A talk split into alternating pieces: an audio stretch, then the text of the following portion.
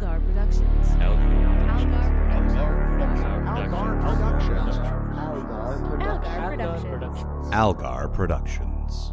You are listening to the Post Atomic Horror Podcast with Ron Algar Watt and Matt Robotham.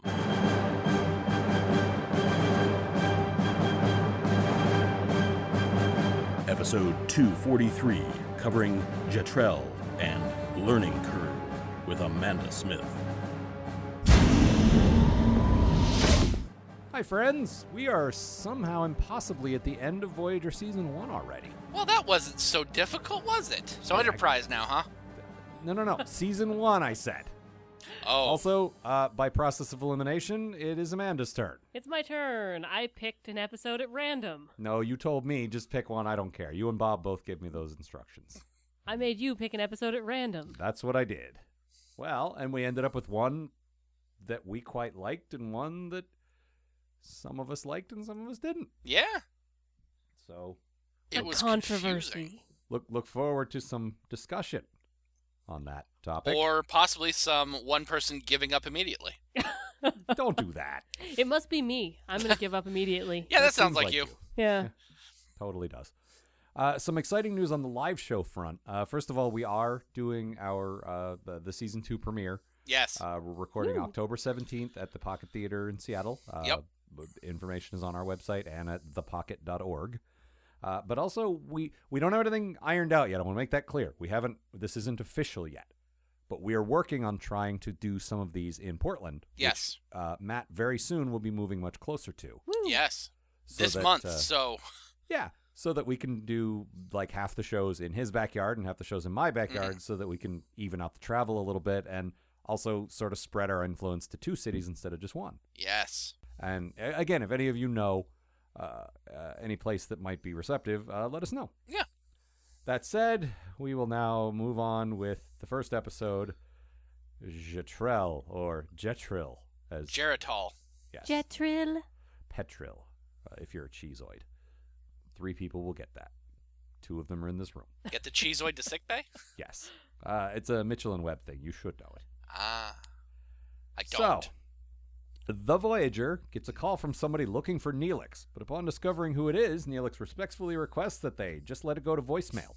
Unfortunately for him, the mystery caller has said the magic word, science, which naturally gets Science Captain's attention. What's that? She says, Science? You want to talk about science? I want to talk about that almost as much as I want to be the pretend governess of two horrible children. More about this next episode.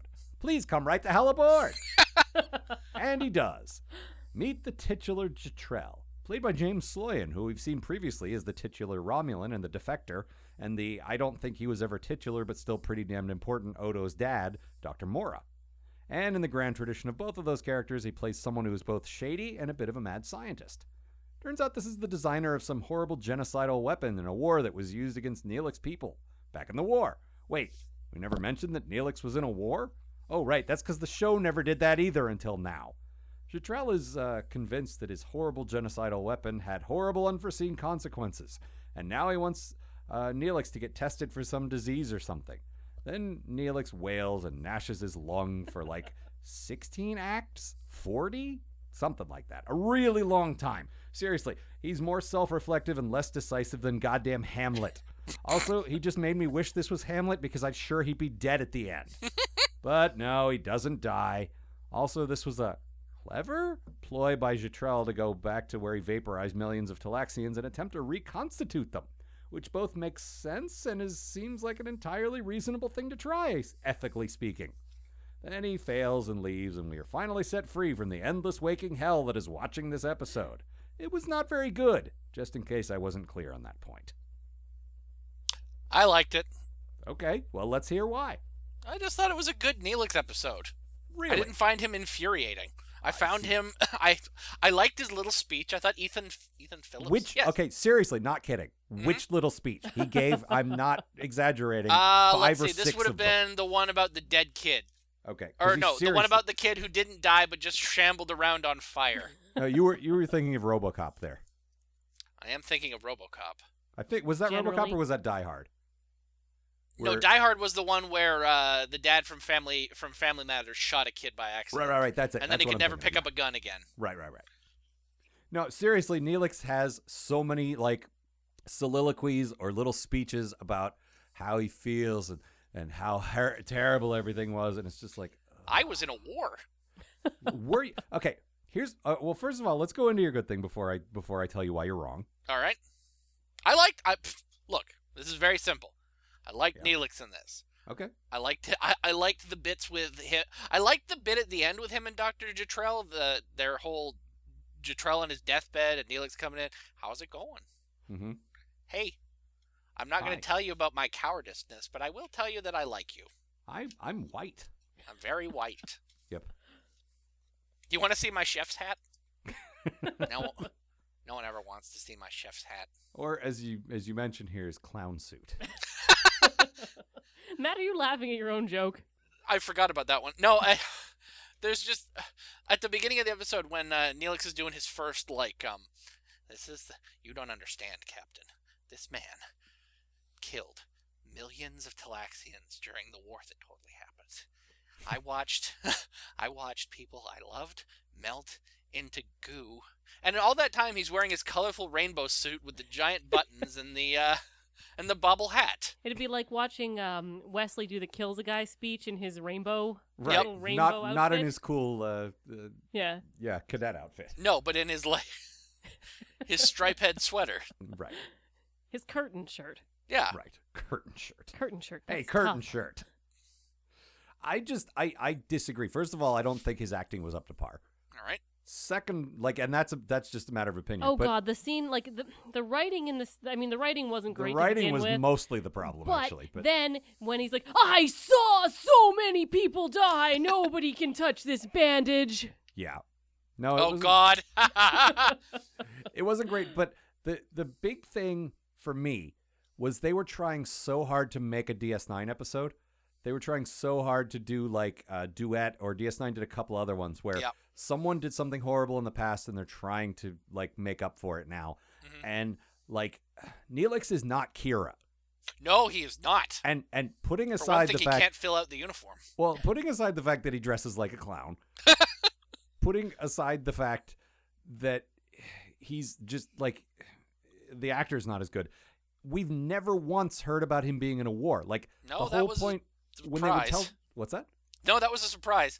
I thought I did. I had missed that, but no, uh, we, they never mentioned it. yeah. And the thing is, that's fine. It's only season one, but. The reason episodes like this worked with characters like Kira is because that's a big part of her backstory, and maybe she brought it up a little too much, but we knew it about her when it came up. well, she brought it up so much because it was a huge part of everything she did. Right. Whereas Neelix, like, has never once mentioned he's in a war, and now and suddenly Neelix we're is always talking about something. yeah. Like it's not like he's like a reserved character who might have been keeping it to himself that he was in a No, war. he is- talks let's- about everything. He is. Let's be clear, the Brian of that ship. Hi, Brian. But yeah, it just it this kind of story works with somebody like Kira, who you know was in a war, and it doesn't work with someone like Neelix, who sudden like who's I like taking the comic relief and exploring his serious side. That that Yeah. I like. In It was one of the theory. things we liked about Quark. Yeah, when in they did it. theory, but when it in practice here, it's it's a sudden serious turn that feels really out of left field, and he can't carry, and the writing doesn't carry. The the super melodramatic music whenever he gave one of these speeches. Oh, the music was so bad. And the I've got a push note into- here that says, "Hey, music, what are you trying to make me feel? Is Yeah. it bored? Because I'm bored. Is that boring music? Are you playing some boring music Now for there's me a here? thing. Uh, Amanda and I watch uh, a guilty pleasure, very much a guilty pleasure for us is Downton Abbey. Like it's, we like it because it's a terrible over the top melodrama, and one of the things it does is this swelling score that tells you exactly what you be feeling, and every time it swells up, we just laugh, and when we're watching it with someone who is not in on the joke, they're like, "What? What's funny?" That guy just died. Why are you guys laughing? Because listen to the score; it's ridiculous. The best part is when the theme music swells up. yeah, That's when it's like really hard hitting drama. this episode- Downton Abbey, yeah, that's it. You know it. why Why don't don't- you come to your senses? Hey, In this- retardo. In this war of the classes, That's pretty you good. are the king. But this episode seriously did some bad. And let the butler love you. Now I'm staring off in the distance like Elaine Bennis's boyfriend. Can we do a Downton Abbey podcast next? No. You're welcome to it. Matt, you have to come. It's your penance. No. You have to For liking watch it. Jatrell. Obviously you suffered like enough. melodrama. It just it seriously it felt like melodrama and lots of wringing of hands and they had the same conversation 30 times like I don't forgive you. I don't want your forgiveness. Well good cuz I don't forgive you and then they'd leave and then they get back together and do it again and again. And I'm really surprised cuz you're usually bored by that kind of Mm. Yeah, I don't know what to tell you. I really Would- enjoyed it. Would you All say that uh, Petril there was uh, a monster? Uh, 'Cause, I uh, believe that point was touched upon once or twice.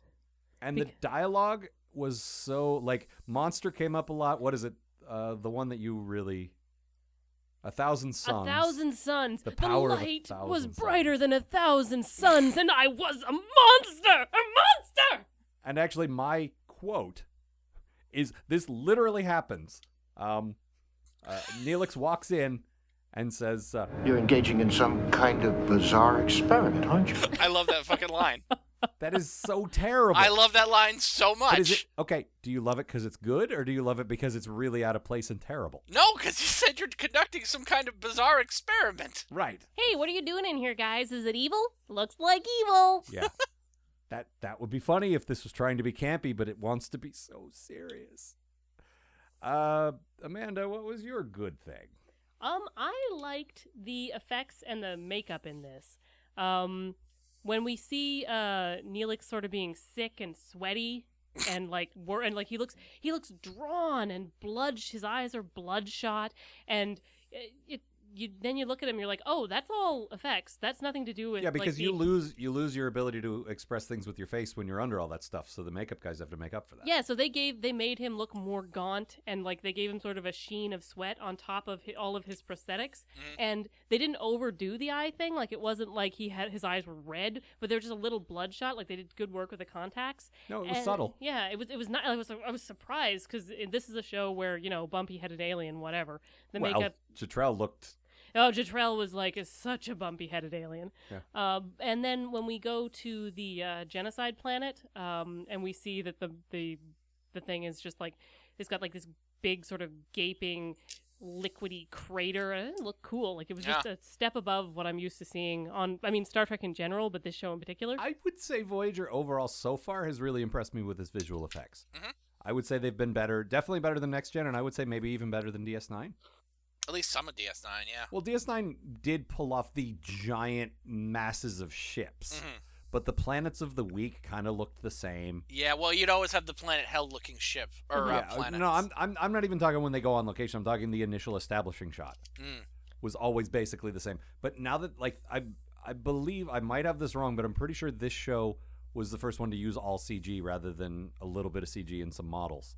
Ah, And I think that really opened them up to try different stuff and not just have to show the same variations of five things over and well, a over. lot again. of the ship shots in this, and I'm normally like meh, whatever, Yeah. are like really good and sort of engaging. Well, they stand out because the other two modern Trek shows have been limited to what where you can shoot a model from. Like you can only you only got certain angles where CG can do whatever you want. So And the clothedness, I would say, the um, Costume civilian, design? yeah, the civilian costume design in Voyager is the best costume design we've seen for civilians. Uh, sometimes, but I would argue that Scott Zioko's favorite episode, time and again, did not Well, have the very best costume. yeah, the the mini skirt, uh, Corset. like corset cincher thing. Yeah. Yeah. but I mean overall, Right. Um, like I Kess's costuming is always great. Yeah. Yep. and it doesn't. It looks like something a human might or an alien might wear, not just like some kind of like plastic garbage pile.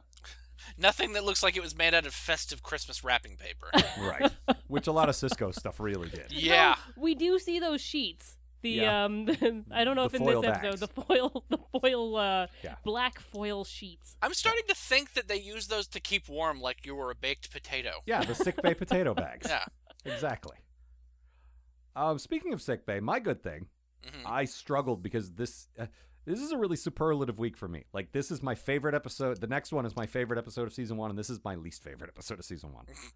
And I'm I'm not kidding. Like that sounds like an exaggeration, but really, I like this one. There was almost nothing to like for me in this one, because you got to admit, Matt, if you don't buy into that main premise, which you did, Uh-huh. there's nothing left. No, there's no si- there's no subplots or anything. No, there's nothing. You there's really no, just like- have to be all like, "Oh, I like Geritol and his friend." Yeah, you're you you bought into it, and that's cool. But that's the one thing, and if you Mhm. don't like it, you're you're done. Yep. Um, but I did like uh, we had a nice little doctor moment where he now gets to turn himself off, which we've talked about, but we get to see it. Mhm. He says, uh, "Computer, switch off the EMH," and he goes away, and it's like, "Aw." They gave him they gave him a little autonomy. That's cool. I am really looking forward to. I'm pretty sure this happens later in the series, but I don't know when. I'm really looking forward to the Doctor being able to get out of sick bay. I feel he feels so cut off not being able to leave there. I I think that's on purpose. I think he's supposed to be like that right now, and I, I can think see that. I think the impact of him finally leaving is going to be really like if they do it right, it's going to feel like a, a triumph. You know what I mean? Like Mm. Yeah. and like it's a good thing to give him a couple of seasons where he can't and then do it. You know? It just every time we go down to sick bay, it always seems like like it, it there's it, it never feels quite connected to anything else that's happening, even when he's talking to Janeway or whatever. It depends. I feel like some episodes do a better job of of you know following someone from the bridge down to sick bay and, and it all feels like the same thing and Mhm. sometimes they just sort of cut back and forth and it doesn't feel like in the next episode because they're helping solve the problem Yeah. they feel more connected i think I forget who brought it up who said that sometimes it feels like when you get to sickbay you're switching to a different show. yeah Um like I don't think it's always like that and in the next episode you're right it is more Well, connected. because they're but- more involved in the actual plot. hmm No, Yeah, that's but- definitely a vibe I get sometimes. where it's like, "Oh, and here's the the Doctor and Kess show." It's like, "Oh, good, characters I like. Let's ignore the rest of these guys." Kess and the Doctor are talking. No, no, I'll we co- can't switch the channel back. Ah, the Tom Paris show. Oh, come, Ugh. uh, come, uh, come on, Amanda. Ch- Chicote has something to say. Mm, I don't think that he Does does, he? Matt. Uh, Him? Who? Yeah. um, but Chakotay? let me tell you the story about Baron Coyote and the man egg.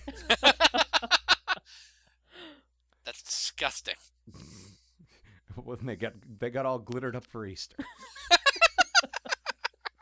I mean, Native American Easter. Ah. Uh, Amanda, what was your bad thing?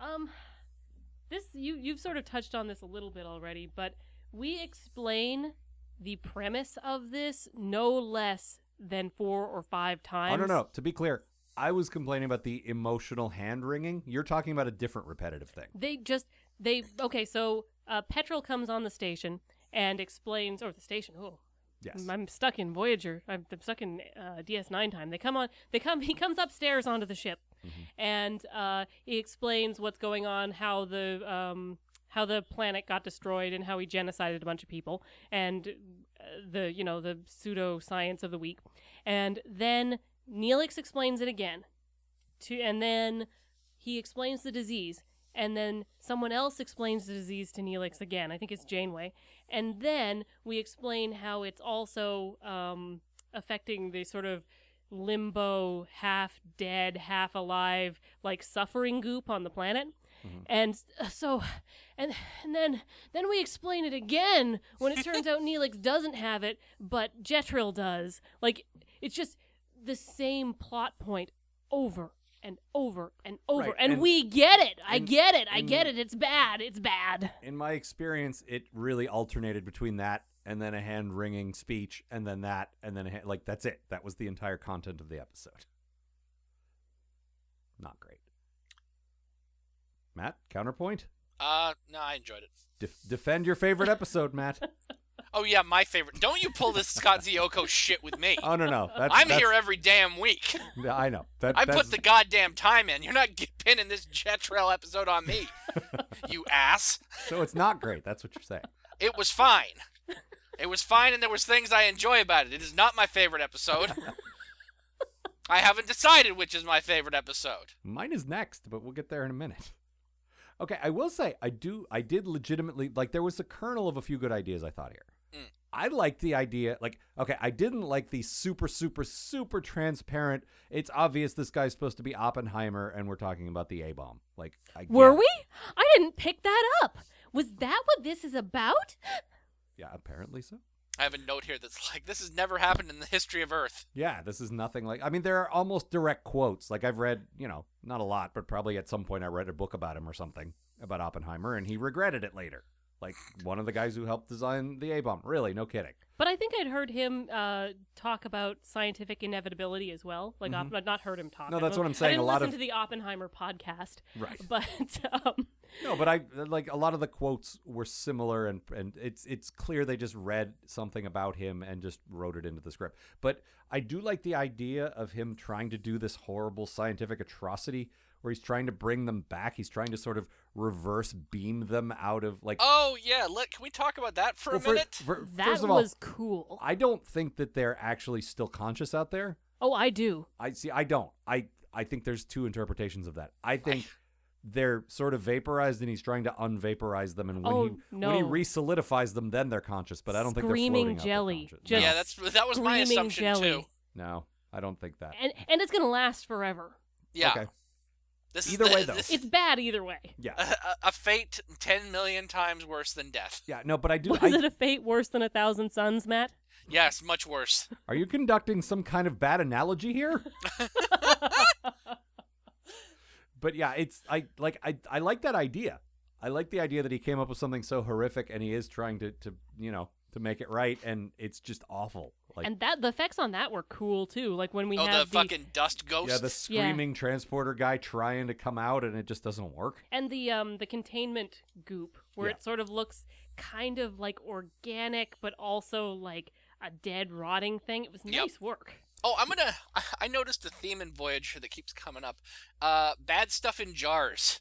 That's that's there was a there was a sequence in the uh, episode where um he comes down and he's talking to Bell, uh, the doctor is, and he says, uh, sorry, uh, Petrol is, and he says, "Ooh, I don't know if this jar is going to be big enough to contain my stuff. Are you sure?" And she's like, "Listen, we do this all the time. We know what we're doing." And I'm like, "Dude, Bell, no, you don't. Remember when that lightning, that whippy lightning thing came out like last week? It happens all the time. You were bad at containment." Trust me, we know a thing or two about jars here on Voyager. The captain's really into preserving. No, ne- You- ver- you want some peaches? the very next episode, we're going to find out how good they are at containment, actually, about uh, about quarantine procedures, which we were often uh, criticizing the Enterprise for, but Voyager's just as bad. Um, what else? Um, nothing. Oh, there was a there was a bit where Neelix had a, an anxiety dream, like a guilt Yep. dream. I actually like that. I usually hate TV dreams. No, that um, that one was actually really well done. Well, I usually hate them because we're meant to believe that they're real, Mm-hmm. and I never buy it, and I hate it. And they, there was no question about it, and it was actually shot genuinely creepily. And I've had my share of anxiety dreams, and it seemed like it had elements of an actual one. So Yeah, I like that him like like arguing with himself, but Mm-hmm. he's not himself. right, and then other people that that sort of represent the people that he feels guilty about showing up, and Although I have a real problem with Tom Paris appearing in his dream, because I'm pretty sure Neelix cares nothing about Tom yeah, Paris. but you know how dreams work. They just bring in the last five people you saw. Mm. I liked um Kess as the stand-in for the the dead family and friends. Yeah, because because that's who on he the loves planet. now. Yeah. So And they did that another talk. Still talking about the makeup. They did. They monstered her up real good. yeah, Oh yeah, burnt to death. Cass looked fucking great. Mm-hmm. So good.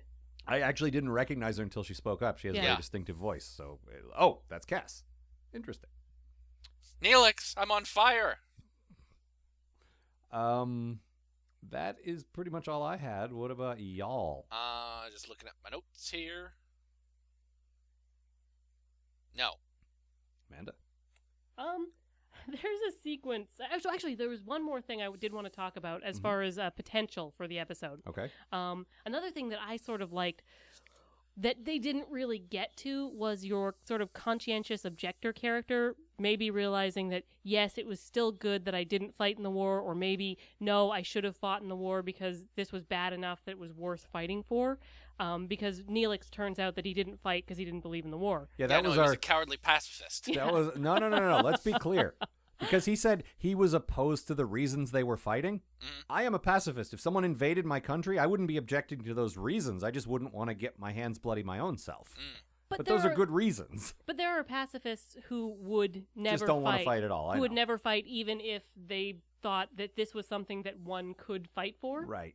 Um, what bothered me about this whole development, though, is so standard Star Trek structure to say, Like in the first act, we think he fought in a war. In the second act, we find more about it. In the third act, the big reveal is that he was never in the war. Then the fourth act, there's another big surprise. Like those surprises lose their impact every time you do this exact formula, and 'Cause it's we're just waiting for boring. it. Yeah, Mhm. we see it coming, and you know, But it's I- not great. I think that's the kernel of a good idea, and I don't think we've done a ton of pacifist stuff or uh, No, we have. objector stuff. We actually had a fair amount in the original series, as I recall. Oh yeah, that was a while. Yeah, they they were all cowards in the original series, Well. but something with a little bit more of a modern um, Yeah. take on it, I thought would have been good. But they didn't really get into that. They just like he just felt guilty. No, there was there was a kernel of a good idea there as well. Like, um, Neelix, like they could have fleshed that out, but they'd rather focus on the, the bickering between the two of them. And I mean, I like the actor who Oh, played uh, Jetril, and I thought he did an okay job with what was in front of him. But the script was so frosty. Like there was, they, they all needed to stay frosty and watch all of their sixes, They had like a thousand songs. like a thousand suns. yeah, I concur. Matt is I mean- wrong, is what we're saying. Well, and this is his favorite fuck. episode. See, he Oh, didn't no. argue this time. Don't be No. giving me that Scott Zioko crap. Uh, one one final thing. Um, as I'm looking at my summary here in in the document, uh, there's a red underline on the word horrible, which is spelled correctly, and it says, "Did you mean terrible?" All right, Amanda, tell us about my favorite episode of season one, Learning Curve. Are you prepared to I- have that be called your favorite episode of season one? Well, season one's over. This Are is you, the are you finale. prepared for it though? Like, are you gonna have? We're gonna wear that as a badge. Yes, We can All get right. you a badge. I mean, I guess I'm not really a badge guy, but you We'll know, mm, Get oh, you you one. will be once you've got some badges to wear. I got more badges than you. Well, it's okay that you wear badges because that's part of the that you're allowed to wear that in Starfleet. Right, of course. Mm-hmm. Yeah. You're not allowed to wear a headband. No, God no. Yeah. Disgusting headbands. Right. All right. Yes, go. Okay. Tell us. Go. Go. We enter on Janeway's Jane Austen's adventure in babysitting. Oh, Mr. Darcy, I would love to teach your children how to forget their dead or possibly locked in an attic mother, she says. When suddenly, deadly danger! Oh, wait, no. Everything's fine. But Mum's romance porn seems to be malfunctioning. The entire senior crew rushes to see what could have disrupted Janeway's detachable showerhead. it turns out it's one of those organic gel packs, and we say gel pack almost as often in this episode as we said exocom Exo comp. Like so. Come. so the uh, gel pack has rotted out, and Dobby, a Maquis who doesn't give a damn about what Starfleet thinks, fixed it without checking to see if anyone had run a hot bath and was trying to relax after a long day. Janeway, Tuvok, and that ironing board with the face tattoo. Oh, oh no, no, wait, that's Chakotay. His name's Chakotay, right? I think so. Egg. S- Egg. Yeah. Um, discuss the problems of Maquis of the discuss the problems of Maquis insubordination and crew integration. Huh. I thought we'd all decided to just get along and be fully integrated without it coming up again in the plot. I'm pleasantly surprised. Janeway decides what they need is a good old fashioned boot camp story with Tuvok as Lee of Arlie Ermy. Yes, Yeah. with Arlie Ermy. It's tough, tough to say. so we have a little bit of left, left. There are no real Klingons left. Unfortunately, none of this ragtag group of mullety rebels give much of a damn about uh, what's going on. Not Chell, the comic relief Bolian, Garen, the brooding one, Henley, the um, well, uh, she's the girl.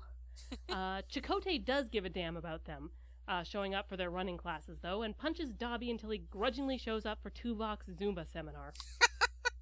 they begin to work better as a team, a Tuvok hating team. Meanwhile, systems keep failing because gel packs are getting sick. Tuvok discovers that some of Neelix's gross old cheese is making the ship sick. No, no, no, really. and uh, here, I know this is a little out of ordinary, out of order, but I'd like to play a quote for a certain. Yes, Gab I, I we gave you know. dispensation for a second quote just just to honor Irish Gav. It, it's it's really in honor of Irish Gav, and that'll go here. Get the cheese to sick bay. Um, the doctor Wonderful. and Cass real- the doctor and Cass realize that they need to starve a Cardassian cold and feed an Andorian fever. Oh, and turn the heat up, like way up, until everyone's nearly passed out. You know, like it's my house any day of the week. And this is gonna burn out the cheese sickness. Systems keep failing, and Tuvok and his Maquis problems are trapped in a dangerous cargo bay. Surprisingly few barrels.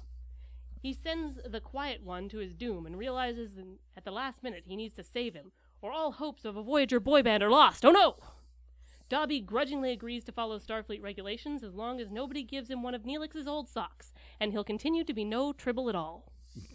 I Um, gotta tell you, Neelix's gross old cheese might be my new favorite line f- that's ever appeared on one of these shows. And that is not like I my when when she wrote her se- uh, summary earlier in the week. She's like, uh, "What do you think? Is this pretty? Is this good?" I said, "Absolutely. This is funny."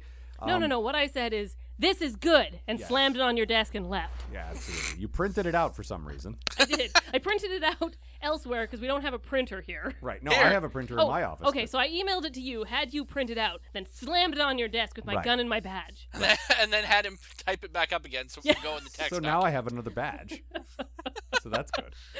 No, you you just you, you know ask for suggestions, whatever. Is this you know? And and I said, yeah, but you need to be very clear that that cheese thing is real. Oh no, it's you didn't it's, make it's that real. like because we often embellish for our comedy summaries because that's what we do on this show. But what? people need to know that the ch- there s- some stinky old cheese that Neelix got made the ship get a cold, and it was great. It wasn't stupid. I- it was fun. the the description of the episode is dumb, but Well. this is this is good. Hey Al, what's your favorite episode of the show? Oh, definitely the one where Neelix's cheese gave the ship a cold. I mean, that's a B story, and it's rightfully a B story. First of all, if it had been the focus, it, it wouldn't have been as good.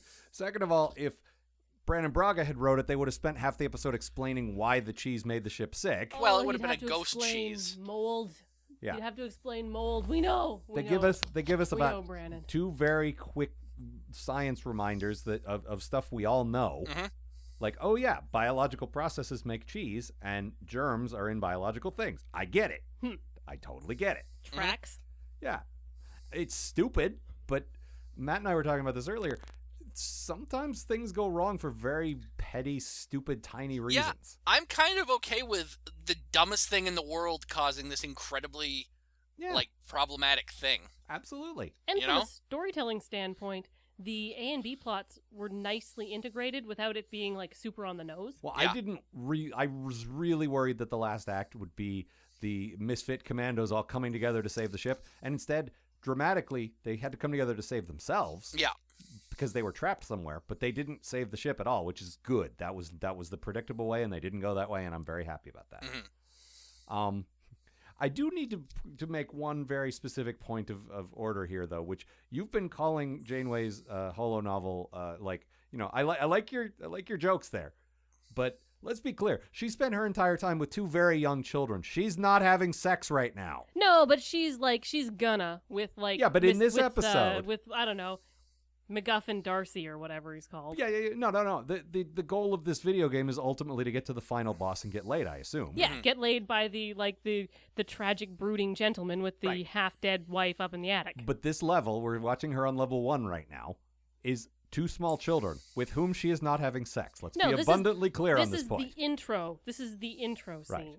She got the cutscene last week, and now she's starting to play. Yeah, But it, this is is what you have to suffer through. you call this a sex thing, and I just want to be clear: if someone's just coming in on this episode, no, This there's, is not there's no sex. as she's being yelled at by the small child, this is not a sex thing. I also don't see how that's fun. Like, I- Right? like, okay, I I'm not into Victorian stuff. I'm not into Jane Austen, but I get that in in principle. But I don't get how being yelled at by awful children is in any way fun for anyone ever. no, I but can- if you if you read this stuff, these are common tropes in these No, no, types she'll of get to the good part. I get that. Yeah. But this part is not fun. Oh, and she'll get to go to the ball. I also give uh, um, Mulgrew credit for not trying to do an English accent because I don't Yes. think she can, No. and she didn't. She just used. her I'm normal from voice. London. Yes. Hello, Pip, pip, cheerio. Yep. I'm glad she didn't do. that. Bangers and mash. no, I, I actually, the only thing I can sort of see is her enjoying teaching science to these kids. No, there's a great bit where the kid says something to her in Latin, and he's like, "Oh, you don't know what that is, huh? Well, I guess you can't t- help me with my lessons." She's like, uh, "Maybe I need to brush up on my Latin, but when it comes to math and science, I will kick your ass, little kid." And Listen, it's like, you little yeah. sh. Listen, you little shit. You have no idea how dead this language is now. it, was thought it was dead when you- before. yeah, it was dead in this simulation of 19th century England, but we're 500 years past that now. Yeah. It's deader.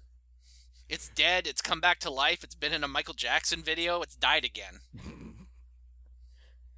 No, it's I like, a- and this is a total throwaway beginning thing. I like it. I like that there's this sort of running. I like the idea of a hollow novel because they have sort of continuing. Like, I don't care about the story so much, but we see them back doing their thing again. I Mhm. like, I like that concept. And I've uh, heard that we don't get too much more of her doing this, and I kind of think that's a shame. Like, I wouldn't want to do like a whole episode about it, No, but like a thirty-second no, throwaway Oh, every bit, time I they like. cut away to Janeway on her in her on her off time, she's doing this. Yeah. That's cool. Now it's definitely not the worst thing we can see the captain doing. Like, wh- like when when it when the scene opens with her like doing the opening windows thing. Yeah. I'm like, oh, but you know they turned me around on that scene pretty quick. No, the whole th- and and the thing is, if it's done right, and it was here, Mm. it's a it's a little bit of insight into her character. It really is. Like this is what she does in her off time. Why does she choose this? What's interesting to her about this? It made me wonder if she taught at the academy. I don't think we've heard one way or the other, but it seems like something that she might have done. I don't know. I don't. That's a I don't good know. question. Yeah. I don't see any particular like teaching skills in her, but I don't not see them either. So I No, don't. know. I could definitely see that being a thing. Maybe. You know, Yeah. I think we're just thinking science equals science teacher, and that's not necessarily true. But No, yeah. no. Science equals science teacher equals meth lab. wow, okay. well, now I want to watch that show. Science, Mr. Janeway. This Magnets, isn't math. bitch. This isn't math. no, okay, but we're we're Oh, I really think talking that- Wait, about does Orange that is the ma- New does that make Black. her name the Heisenberg compensator? I want to see her in that hat now. I want to see them making meth in a shuttlecraft Yeah. yeah. No, this this is this would out be on a fun. fucking desert planet. Yep. Who who would do it with her though? Oh, Cass. Yeah. Yeah, that feels about right.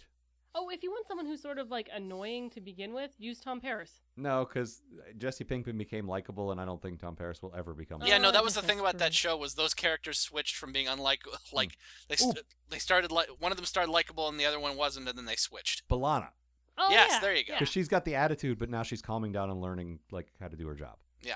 So there we go. Glad we got that sorted out. Good. Done. Somebody draw that. Mhm. They they may. Um. But anyway, we're not we're we're bearing the lead here. The best part was this whole Tuvok thing. Oh man, this was fantastic. So and good. I'm just gonna go to my good thing.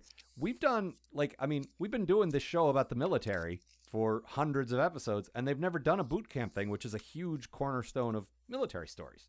We've never done a Starfleet boot camp story before. Like, this is what I've been saying about Voyager. Like, you have the opportunity to, to put your mark on Star Trek and to do angles we've never seen before, and they've done it a few times. And this is another one of those times where it's like, here's a military thing that we've never seen, and it's done really well. Yeah. Kind of surprising that we haven't done this in Star Trek to this point. Yeah. They, I mean, I guess they do later on. They do a little bit in the uh, the reboot of uh, original series, but even there, not much. It's not really about No, that. we see them at the academy, Yeah. but that eh, we kind of fly through that to get to the Yeah. you know to the action part. But it's it's nice to see this standard military story being told in this environment, which we've never seen before, and they do it really well. And Tuvok is a really good choice for that, I think. Mm. and it's funny. Yeah, it like is. actually Yeah, it is. funny. yeah, but also like the characters all have good like there's good conflict because you see both sides of the of the conflict and you get it and you you feel bad for Tuvok. I don't really feel bad for the Maquis, but I understand where they're coming from. Those guys basically got drafted. Yeah, they did. And they got drafted into the thing that they hate second most. Like Yeah. they r- are not into Starfleet. They they don't dislike it as much as you know Yeah, they hate Cardassians. the- Yeah, they hate the Cardassians most, but then yeah, But yeah, and then now they have to go work for them. Yeah. Mhm. Ugh. and they have no choice. Like they can't. It's not like they can just not do it because Yeah. everyone on the ship is needed. So And even if they did like do a rebellion, there wouldn't be enough guys No. to run the ship. Nope. Th- at that point. No. No, and it's like, you know, they've been they're used to working a certain way and with like, you know, these are not guys who are used to a dress code for one thing. yeah, And suddenly they're being very much forced to do that. and Tuvok does the boot camp day one thing Mhm. where it's like you know tuck in that shirt, cut that hair, you know, like that kind of thing. And, uh, Yep. And he's great at it because the thing you want in a drill sergeant is absolutely no mercy, no sympathy. Like you can't be able to crack through there. You have to know Yep. that he's un, un you know unreadable, unbreakable. Uh, damn it, they alive. And um, It's a miracle. but but really, like, y- who better than a Vulcan? And it's true. because he's never going to crack. You're never going to see a way to to exploit his sympathy or whatever. He's Mhm. he's just fucking hardcore. And the fact that he doesn't get angry makes it worse because anger seems like okay, well I I'm can getting a I can I reaction. can get Yeah. him to I can Yeah. get him I can get him all riled I up. beat him in a way. No, No, you can't beat him, which is which is great. you can't. so I'm sorry, you can't beat Tuvok. No, He'll get Uh, Matt, what was your good thing? you. Uh, what was my good thing? You don't have one written down here. No, it's in my little notebook. Oh, I see. I did mine on the car ride home today, Mm-hmm. and so I had Mal's little notebook. There's a picture of it on my Twitter. Ah, little little reporter's notebook. Yep, my ravings of a lunatic. Ah, excellent. Um, I really like Tuvok, or uh, I really like Chakotay punching that guy in the face. Really, Yep. I like that script wise, but acting wise, Chakotay's still boring even when he's punching someone. No, I just. I, again, I said this last time he did something I liked, so I'm going to do it again because you know what? I'll give him the points when I when I Yeah. think he deserves them. No, we I did this with Wesley too. Like we got to Yeah. give him where we find him. Yep. No, I fucking I love his. He sits down. He's like, so, what happened? Oh yeah, Oh! this is this is after they they just walk out on Tuvok. We're Yeah, not they've- doing it. We don't give a damn about this Yeah, train. What are you they gonna just do? leave. Y- What are you gonna do? Put us off the ship? Put us in the brig? No, we're gonna keep doing whatever the fuck Yeah. we want. And fucking Chakotay walks in, and if he, like he does flip a chair around Yeah, and he, rap to them he, though. he, he wants to rap with these young parsons. What I would lo- would have loved is if like three other Maquis guys were in the background, saw this, and just fucking ran away. Yep. It's just like, oh fuck. And it's just so. What happened? No, there's a great bit of logic there where he's like, "We don't want to do it the Starfleet way. We want to do it the Maquis way." Oh yeah. Mm-hmm. Oh, you want to do it the Maquis way? Is that it? Yeah. If someone asks you that question, by the way, Yeah. you're gonna get punched in the face. yeah, because that's we know they solve their Mm-hmm. problems with violence. Later on, a big plot point is they do a Kobayashi Maru style simulator and they die. And Tuvok's like, "Did it ever occur to you to run away?" And that's Yeah. one of the major philosophical differences. Is like, no, we don't run away. We I fight. take issue with that though because the Maquis are a guerrilla fighting group and Yeah. all they do is hit and run stuff because that's what you do when you're the small scrappy Literally. rebel thing. Literally, the first shot of this series is the Maquis running away Yep. from Starfleet, or no, from the Cardassians at that point. And I'm not saying that's cowardly. I'm No. saying that's good tactics, and Yeah. this guy should know all about hit and run tactics because that's what you do. I don't know. The, Dobby's kind of an idiot. I see. It's weird because he seems like the kind of character I would hate, and I do. But he Mhm. also he represents literally, ex- except for the mullet, Yeah. everything I hate about the Maquis, all in one package. And if anyone going forward says, "What is your deal with the Maquis?" Watch this episode. Watch that guy. Yep. There's your answer, fishbulb. Dobby was Tuvok's f- friend. He's nobody's friend. I don't have any friends. No, he does. Ha- he's trying to make friends with that young kid. No, he even specific because Tuvok even specifically asks him, "Have you formed a friendship with him?" No. nobody's No. trying to. And People he- don't like me for some reason. which actually is kind of a weird sequence because he talks about how a woman like teaches him how to love and how to give a care about stuff, and Yep. he's like, "I want to do the same thing for this young kid," and I'm like, "What?" Mm-hmm. Well, like you think Janeway's doing with those other kids, yeah, I guess. what? What? Are, what are you doing? What's okay? You, I mean, seems seems inappropriate. Oh wait, so now there's a gay person in Star Trek, and you're judging after all Uh, this complaining? Amanda, why do you hate gay people so Yeah. much? Such a homophobe. I guess so. I guess I, I guess I'm like a. What you I- I'm really com- hate is yourself. Oh, I guess so. I'm complicated. Uh huh. I'm a complicated character. Yeah. No. People are gonna spend like decades just unpacking. Uh huh. Mhm. Pretty much. Yeah. pretty much. Um, but yeah, there, there's some good conflict between the two of them, and uh, just in general, my, I did object to. Um, okay, Tuvok fails initially because I mean that's narratively that's what happens. A character does a hard thing and fails, and then succeeds. That's just how all stories work ever. Yep. and that's fine. Except he fails, they walk away. Chakotay has to punch the guy to get them to go back. Mhm. I don't like that. I wish Tuvok had solved it himself. I don't like that You- he had to you go wish to he dad. punched them. What's uh, yeah, actually. The thing is, Amanda pointed this out. I could see that actually. That could Amanda work. pointed this out. Tuvok at some point fooled them into thinking he was one of them. Yeah. So he had to earn their trust somehow. He has to understand them a little bit. Like That's a really good point. I'd forgotten about that until she reminded me. That is also a re- would have been a really good thing to bring up in this episode. Yeah, like you betrayed us. Yeah, Yeah, he they- should have. He should have. He should have been working with these guys. Well, first of all, they they should still resent him Yeah. for that. Yeah. Because we only ever saw Chakotay's reaction to that, which was nothing, because his reaction to everything is nothing. but Hey, also, guys, I'm I not don't giving him an like inch of that. slack. I'm sorry, he is so fucking boring.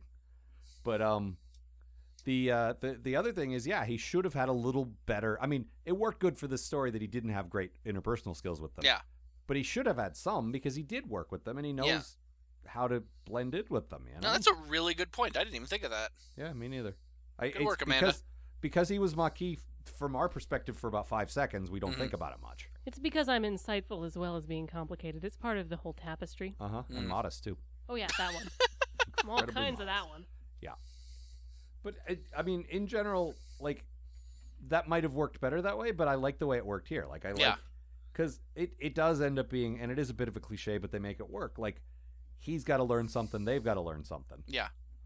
But also, as Amanda mentioned in her summary, like we thought we weren't doing any of this conflict with the Maquis stuff, so it was a nice surprise. Like, No, oh, we the are. more that like I am pleasantly surprised every time this happens We're because I delivering was on the so certain promise. it wouldn't. yeah, we're delivering on the promise that Mhm. there's going to be some conflict. But it Well, also hasn't been too much. Like No. it could have been overwhelmingly. This is the only thing the show was. No, episodes could slow to a grinding halt when someone just dis- refuses to do their job every week, and that would Yeah. be terrible. But this is a perfect episode it's been for a this. good mix. yeah, Mhm. it has. I mean, they might, from what I hear, it doesn't really come up again, but But you know what? If we've talked about it a couple of times and they don't really have anything else to say about it, it's fine. They- Yeah, that that's the other thing. Um, it's something that should probably go away as the show goes on. yeah, and Oh, Like, they specifically singled out the worst ones yeah, and put them through a training process to make them better. like if So we're now still we're done. having them, if we're still having the Maquis pissed off at Starfleet in uh, like season seven, Yeah. that's bad writing too. Uh, unless something happens like that brings it up again. Like unless they're in a similar situation to what the Maquis were in.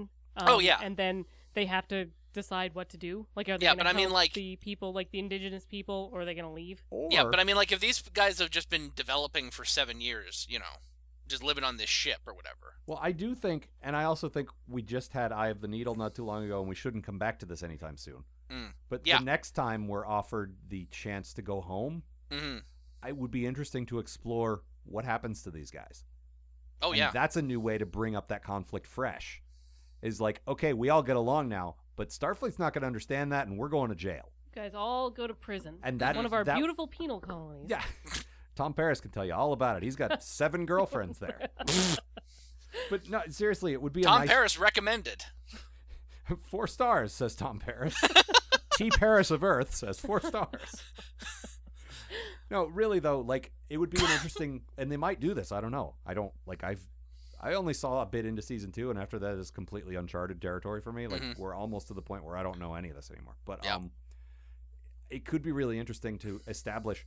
Hey, Balana's friends with this guy, and like Chakotay's friends with this guy. Like they've all integrated but now we're in a different context and starfleet sees this and says whoa what are you doing Mhm. and then you got to re-realize oh shit we are criminals and this is wrong and these guys aren't our friends at all and like And some of these guys are like um like Balana and like Chakotay are former Starfleet, Yeah. so they might even be like, "Huh, maybe I want to do Starfleet after all." They're not going to be allowed to join Starfleet. They're criminals. No, they're filthy Maquis. Yeah. yeah although amanda and i were talking about this the maquis popped up at first in late next gen Yep. in i in season six or seven i don't remember which this this season of voyager would be season eight of, of next gen so we're at best two years into the maquis even existing Ah, okay. So there's no real Maquis way of doing much of anything. Like they haven't been committed to this way of life for very long. hmm You know what I They've mean? Like, developed a whole complex system of mores. but uh, like the in a year and a half. the uh, the the Cardassian War ended, you know, with all the negotiations and all the demilitarized zones and all that stuff, like two or three years ago. so yeah. I mean, it it might have there were tensions before that, Yeah. and maybe a few guys, you know, doing subversive acts. But, these guys, I don't want to move to that house. Still, only happened two or three years it- ago. It's not like on Bejor or Bejor where um What are you, a know, filthy gull? where we had like a gen- a whole generation of people Well, that. living this way. but also, we went into DS9. Like, you know, the, the, the later seasons of DS9 happened after this chronologically. Mm. So also the Na- the Maquis had been around longer at that point. Like by Yeah. the time Eddington became one, they'd been around five or six years. Like we're kind of backtracking chronologically here. We just didn't want to do both shows at the same time because that would have been confusing. That would have been confusing. More for me because I barely remember what happens in the one show, much less It's both true. shows. And then Cisco said to Janeway, "Wait, what's happening? No, they never met. Where am I? Um, Odo? McCloud. Cloud. Jeez. McLeod? Uh, Amanda, what was your good thing?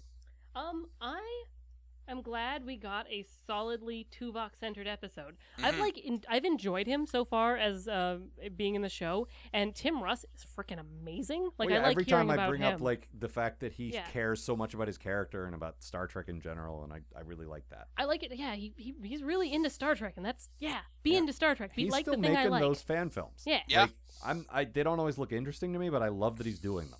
And so it was, you know, it was nice to get to know the character better and spend a little time with him that was focused on him rather than him being sort of a background guy. Um, I do wish we had seen him in his little jammies though, but we got to see Neelix in his little Jim Jams last week, which I forgot to mention in, in last episode. I So should is say. this a sexy thing or just No, wanting to see people? No, in I gym Oh. just jams? like I like their little Jim Jams. Okay. Do you, are, are you just checking people off? At, like, are you playing like Star Trek Jim Jam Bingo? I am. I like to see Jim everybody's Jam little bingo. jam- everybody's little Jim Jams. I think that is a sentence that has never been said in the history of the English language before. Star Trek Whoa. Jim Jam Bingo. No, if you're, you'd like to play Star Trek Jim Jam Bingo at home, write to us for your Star Trek Jim Jam Bingo board. well, please don't do that. We don't have them. Someone draw one for us. No, I want them to draw the other thing way more. Aw. I don't remember what it was, but I want Send five bucks to Matt's house at Pueblo, Colorado. Walla Walla, Washington. No, I Duvox. I don't know because like I like I like a lot of these characters. I'm sorry, Flonk, but I, I like just- a lot of these guys. How does And- it feel to be so wrong, Flonk? So very wrong. And I, Tuvok is one of my among my favorites. Mhm. Like he's really good. Like he's different enough from Spock, but similar enough. You know, like it's it's. I don't know. It's a good mix. I Oh, he like Yeah. makes me laugh. The scene where he's uh, telling everyone how they should dress, it. oh yeah. and he talks to a girl, and it's like, "That is a very festive Uh, headband." your headband is very festive. yeah, I actually, this gave me my my revelation. Tuvok, most sarcastic Vulcan ever. The thing is, this is how like late era Star Trek writes Vulcans. I'm pretty sure all the ones on Enterprise are going to be that sarcastic. and Mm-hmm. Well, we're that- not to asshole Vulcan mode yet. Well, that that That's will the be thing. enjoyable. The sarcastic part. But- Ah, But they they're also very very smug. the sarcastic Vulcan podcast. I'm expressing several emotions to which are several opinions to which are you referring? Yeah. no, he's he, it, I I really like him. He's among my favorite people Yep. on the show, and I I kind of knew that going in, but I'm delighted to see that there are like more specific reasons being presented. You know, I, I hadn't seen a ton of Voyager. Like, I'd seen part of the first season and a few episodes that were on in between, like, Angel um, when I was younger. And I didn't remember really caring about Tuvok at all. I remember, I mean, I remember thinking he was kind of the boring guy. Uh, but watching it again, yeah, he was good. hmm Um, Young Amanda was an idiot. Can't appreciate good things.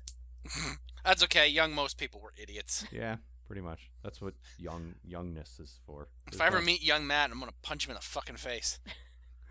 Ironically, that's why you hate him because he's so angry because someone showed up from the future and punched him in the face, And then the Enterprise explodes. and then the Enterprise exploded. Damn it. Time and again. Ugh. Uh, let's see. Bad things. Amanda, you go first. So, most of this episode is pretty good. The writing is good. The character stuff is solid. Um, I get the conflicts that everyone's having, but there's this one sequence, and I like the beginning of the sequence where Neelix sits down with Tuvok to talk about how he's feeling about how all, or not feeling about how all of this stuff is going on and what's bothering him, and we've he's seen clearly we've bothered. seen Neelix being written well doing the uh, morale officer thing, Yeah. and this is one of those times I would say. Yeah, he's like, I noticed that you're sitting in the wrong spot and you don't have your tea, so something clearly bothering you. What's going on? Yeah. And that part was really good, but then he pulls out this like serious a flower and something bad happens analogy where he's like, You're brittle, like this flower that I have over here. Being brittle is bad. Uh, so knock it off or you will snap like this flower. And it just it was a cut below everything else we'd seen in this episode. Yeah. See, what you don't know is that Neelix uses those flowers to to solve the problems of everyone who comes into uh, the mess Sometimes hall. he just feeds them to people. Yeah. sometimes You, make you're the ship sick depressed with like them. this flower, but you should be standing upright and happy like this flower. You should be eating like this flower. what? As opposed to not eating like this Mm, flower. Yeah. No, it was flower. it was a little not great. Um, but the rest of the scene was good, and and Mhm. again, I like when he notices stuff. Like they did it in the paranoia episode where he used it to say like, "Well, this guy's acting weird because Mm-hmm. Yeah. he's sitting here and doing this," and but in this one, he's just like, "Nah, something's wrong." No, it's it's nice to have competent Neelix. I yeah, especially after the last episode. hmm But again, we As opposed disagree. to lungs have been stolen, Neelix. my I, lungs. I like lungs have been stolen, Neelix. yeah, I actually thought he. I bought him more s- in the- a serious role in that one than I did. Where in the did my other one. lungs go? My lungs. Neelix is another one where a lot of people talked about not really liking the character, and I mean, he might grate on us later on, but right now, I like that he irritates the crew. I think Mm-hmm. Mhm. he's, I think some of his comic relief is actually a relief, not like a relief when it's over. And uh, I like this, except for the flower thing. So far, I haven't loved him as serious guy. Like I liked him in the lungs episode, okay, but in this, like in in the other one, I didn't. I will say he, um, uh, as comic relief, uh, he's got he's got the bar of Rom to clear. I like him better than I liked Rom, so he's okay by me. He's no Rom. Friend to all children. Brother, Still the Brother. worst. brother. Um, let's see, Matt. What was your bad thing? Um, I talked about this way, way, way back when thi- it happened the first time, but they did it again, and I'm mad about it again. Okay, you're bad Um, about it. um, fucking. w I once again, not allowed to have uh, religious uh, stuff on uh, on uh, in, on your ship or on your uniform. Unless you're a Klingon. yeah, unless you're a Klingon. That's not apparently. religious though. The no, the fucking um, the Ba- Bajoran earring. Yeah, no, no, no. that the- is, but the merit badge. but the sash is not Bajoran. Well, either way, Yeah. But like Klingons are allowed to have their merit badges, but Bajorans aren't allowed to have this little earring. No, I I agree. It's a it's a terrible double standard. I'm not Mm-hmm. denying that. I just don't think the sash is religious. That's all I'm saying. no, that's fine. Like, it- we got we got the scene where Tuvok's like, huh, festive headband, Mm-hmm. nice pimp medallion. Yeah. nice pimp medallion, 70s guy. oh, what's your deal? He got it from Disco Bones. Who's And- still alive somehow? yeah. Well, nothing can kill Disco Bones. No, God no. But uh, then we get to the Bajoran guy. He's like, that's right, whip it off. I know how important it is to your people. I, w- I would not hold that against this episode, only because they're just going like now it's now it's canon. Yeah, apparently. Now they're just I- quoting next gen. well, now I'm mad about it still. Fair But enough. Next Plus, gen- it, plus it happening again means it's confirmation and not just uh, Riker riding uh, Roe, which was the justification we saw last time. That's a fair mis- that's a fair point. And uh, Riker gives Ro her earring back at the end of that, and we see lots of Starfleet guys on DS9 with I- their little I earrings. think that stuff is captain's discretion. Oh. Just like I think Troy being allowed to not wear a uniform until uh, Captain Jellicoe showed up, I think that Mm. was captain's discretion. And I think Cisco obviously was cooler about it because th- he's working with the Jorans and he wants them to be cool with him. So you know, I think Tuvok is looking for things to yell at them for. Yeah, but well, I did- mean, that makes sense. That's the whole drill sergeant thing. Right. But, But- the like the fact that Starfleet doesn't have a rule that if you're if you have an important religious artif- like article, like you should be able to to I- wear that. I agree with you, but I think ultimately the rule probably says at the captain's discretion, and the Mm. captain can say yes or no if he wants to be a hard ass or not. yeah, but Janeway doesn't seem like the sort who would be a hard ass. Which about is why sort this of guy's thing. been allowed to wear his earring this whole time. And she's got a bunch of Maquis on her ship who are they're not all Bajoran, but there's a lot of Bajoran Maquis. yeah. So it seems like why make that more difficult? See, that's Mm. what I'm saying, though. I think she's fine with it. I think Tuvok is not fine with it because he wants to give them a hard time. But I that's think, a double double standard if other members of the crew are allowed to wear it, but girl isn't. Oh wait, Yeah. no. it, was no. quiet the, it one. was the quiet Yeah. dude, I got confused because her festive headband looked like a Bajoran headband. right? See, I thought she looked like Gwen Stacy. A little bit, a But, little bit of you both. yep. Headbands will do that to me though. So Yeah. Um, my bad thing. yes, Uh, this show loves its 90s sounding names. Garen is the quiet guy we're talking about. Garen. hmm This started. Jatrell. This started with Jabin in Mm-hmm. the pilot, and continued into emanations with Patara. They just ah, God, I hate the '90s so much. don't forget Jetrol. Yeah, uh, that that one's I could take or leave that one. But really, Garen, I don't know. That sounded pretty '90s to me. But yeah, Garen. Garen is the worst. Garen. Just, Get I to your- seriously had a hard time finding a bad thing though, because this, this is an outstanding episode. Just Get to your Galens, your Declans. no, Declan. I I just I found this episode like it's char- it was totally character driven with a nice goofy B plot to give you a laugh when the serious stuff is getting a little too serious. It's a perfect balance of like goofy shit and serious character stuff and Mhm. insights into new guys but also insights into existing guys and just everything I wanted from like when we sat down and said, "Here's what we want from Voyager." This is the kind of episode I wanted. And I didn't think they ever really like when first going into this. I don't think they, I didn't think they ever really paid off that wish. But here it is. yep. and the, this was the season finale. I mean, it's it's not by design. The network just sort of arbitrarily said, "All right, you're done." Yeah. And actually, the first few episodes of season two are leftovers from the season one production cycle. Ah. So this isn't really written to be a finale. And they even said, "Yeah, this is kind of a weak finale because Mhm. it's just an episode of the week." But I don't know. As quality episodes go, it's Yeah. really solid. So I mean, what do you what would you say, Matt? Like, what is your favorite one so far this season? I mean, you might I would not have to know think off the top about it of and your head. go over like probably. Right. I'd have to go over a list of the episodes. Fair enough. um. Amanda, any like while while Matt's thinking about that, any anyone's jump to mind for you? Oh. No, I'd have to look at a list too. Fair Yeah. enough. I, I honestly don't remember. This was a good one. Um, there was another good one a couple of weeks back. Well, Let me, Eye of the Needle um, was quite good. Eye of the Prime Needle, yeah. uh, Prime Factors was quite good. let me Um, uh, let me get back to you for the. Uh, yeah, we'll the- talk about it on the supplemental more. Yeah. That's the other thing I wanted to mention real quick. Uh, for our supplemental episode, we will be, uh, I believe, we're going to try to do this, uh, live streaming our recording of that. It's going to be Saturday, October 17th, after our live show, since Matt's already going to be here. Yes. just going to come back to my place and record the supplemental and we will stream that to uh, uh, via periscope on our uh, new post atomic horror twitter account don't follow it expecting us to tweet anything because uh, i don't see the point in having s- separate twitter accounts for everything uh, it's pah podcast at pah podcast um, post atomic horror like cut cut off with one li- it was post atomic horror so almost went with that but changed my mind But- now, have you thought of a scary Halloween nickname for it yet? Well, it's already got horror in the name, Matt.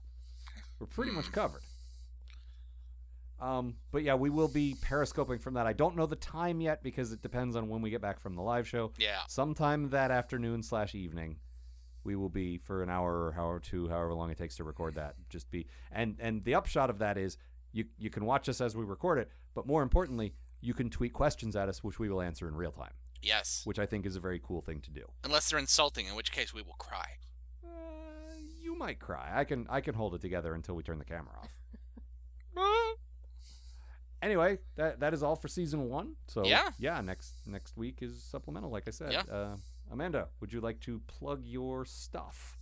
Oh yes, I uh, do photography as well as talking about Star Trek, um, and you can see my photography on giantblackalbatross.tumblr.com. I do a photo a day. And I forgot that you also had a quote for this episode because we played a quote previously. Two quotes for this episode. Yes. So Two quote Amanda. what do you what do you got for the other quote? You were talking a little earlier about um, some of the nice comedic moments in this episode, and uh, this one of the Doctor is probably my favorite one. Aha! What? The patient is sick. Can you be more specific? To discuss the patient's condition in front of the patient would be a serious breach of professional etiquette. It's been suggested that I cultivate a greater sensitivity to my patient's needs. Don't worry, my little friend. Yeah, that was pretty great. Matthew, why don't you say your catchphrase? See you, folks.